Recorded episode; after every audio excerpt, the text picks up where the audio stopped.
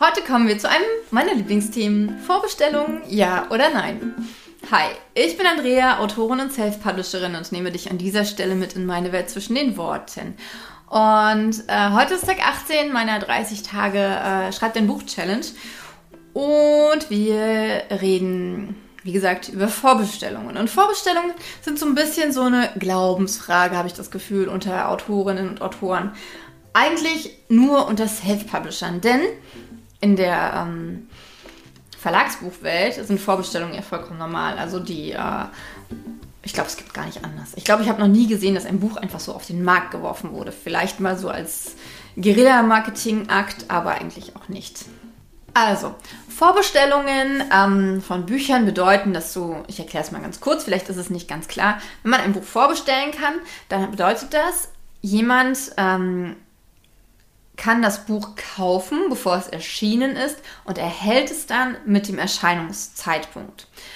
Und der Grund dafür, warum sich an Vorbestellungen die Scheider grenzen, nein, die Geister scheiden, ist, dass, und das gilt eigentlich fast ausschließlich für Amazon, wenn man über Amazon ein E-Book veröffentlicht, ist es so, dass die Verkäufe, die am ersten Verkaufstag erzielt werden oder in der ersten Verkaufswoche, als die allerwichtigsten erscheinen für viele. Das bedeutet, wenn ich mein Buch ohne Vorbestellung auf den Markt schicke, dann ist aus Sicht vieler die Wahrscheinlichkeit höher, dass ich im Verkaufsranking steige, weil ja die Verkäufe erst dann erzielt werden, wenn ich das Buch veröffentlicht habe. Nun könnte man meinen, dass ja die Vorbestellungen auch erst am Tag der Veröffentlichung realisiert werden. Das stimmt auch, sie fließen aber nicht ins Ranking ein.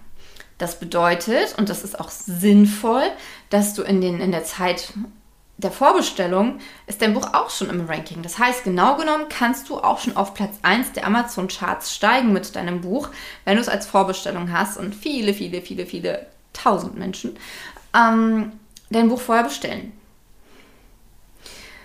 Und genau das ist die Frage.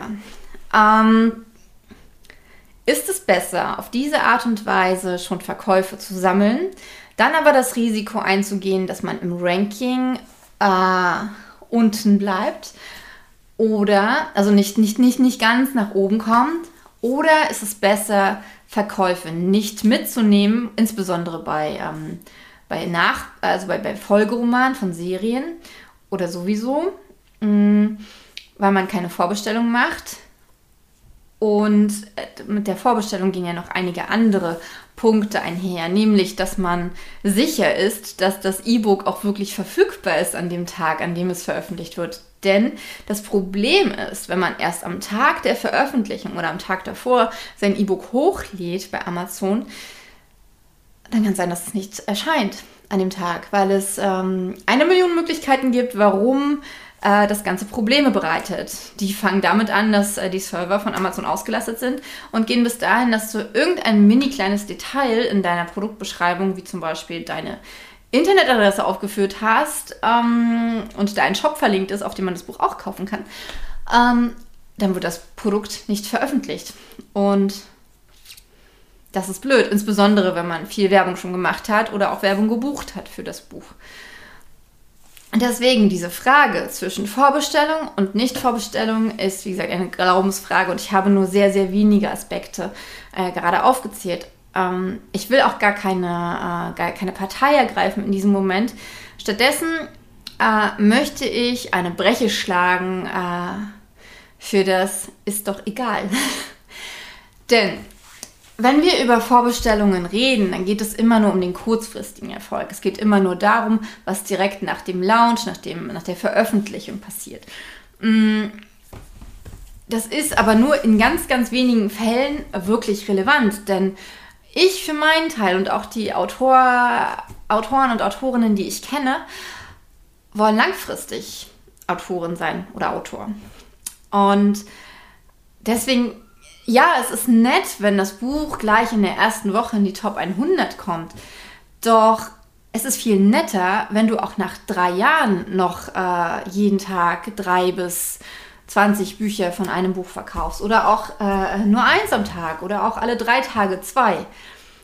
Wenn dein Buch kontinuierlich sich verkauft, dann ist es vollkommen komplett egal, was das am ersten Tag eingebracht hat oder in der ersten Woche. Ich will damit nicht sagen, dass der Launch nicht wichtig ist, denn das ist er. Das ist quasi deine Initialzündung.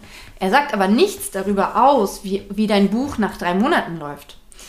Und das dürfen wir uns bewusst machen. Und deswegen dürfen wir diese große Diskussion, Vorbestellung oder Nicht-Vorbestellung, unter ein Licht stellen, was ich viel wichtiger finde. Und das ist, was fühlt sich gut für dich an? Fühlt es sich gut für dich an, dich dem Stress auszusetzen, ob das jetzt alles funktioniert und werden die Leute das Buch kaufen? Oder fühlt es sich für dich besser an, wenn du zwar ein bisschen Angst hast, oder wenn du zwar Angst hast, dass die Verkäufe nicht ausreichen, um im Ranking zu steigen und langfristig dabei zu sein. Und dafür hast du aber die Sicherheit, dass das Buch auf jeden Fall veröffentlicht ist, dass die Leute, die es sowieso kaufen wollen, es schon gekauft haben, dass du siehst, wie sich die Verkäufe langsam aufbauen in der Vorbestellung, schon bevor das Buch überhaupt veröffentlicht ist. Genau, da gehört ein Punkt hin. Oder eine Fragezeichen. Fragezeichen, Punkt. Was auch immer. Kommentiere gern. Fragezeichen oder Punkt. Genau. Deswegen, ich möchte dieser Diskussion einfach die Schärfe nehmen. Denn letztendlich kommt es darauf nicht an. Es kommt darauf an, wie es sich für dich gut anfühlt. Und wie du langfristig es schaffst, dein Buch zu vermarkten. Und ja, es ist sehr, sehr nett, wenn man dazu schreiben kann, dass es ein Bestseller war mal oder dass es in den Top 100 war oder vielleicht sogar es bis in die Bild-Bestseller-Charts geschafft hat oder in die Amazon-Charts, die, keine Ahnung, noch wichtiger sind als die Kindle-Charts. Doch du darfst langfristig denken. Genau. Und wenn du dazu Fragen hast, dann kommentier gerne hier drunter. Wenn dir das Video gefallen hat, gib mir gerne einen Daumen hoch. Und ansonsten sehen wir uns morgen zu Tag 19 der 30 Tage Schreib dein Buch Challenge. Danke, dass du dabei warst. Mach's gut. Deine Andrea.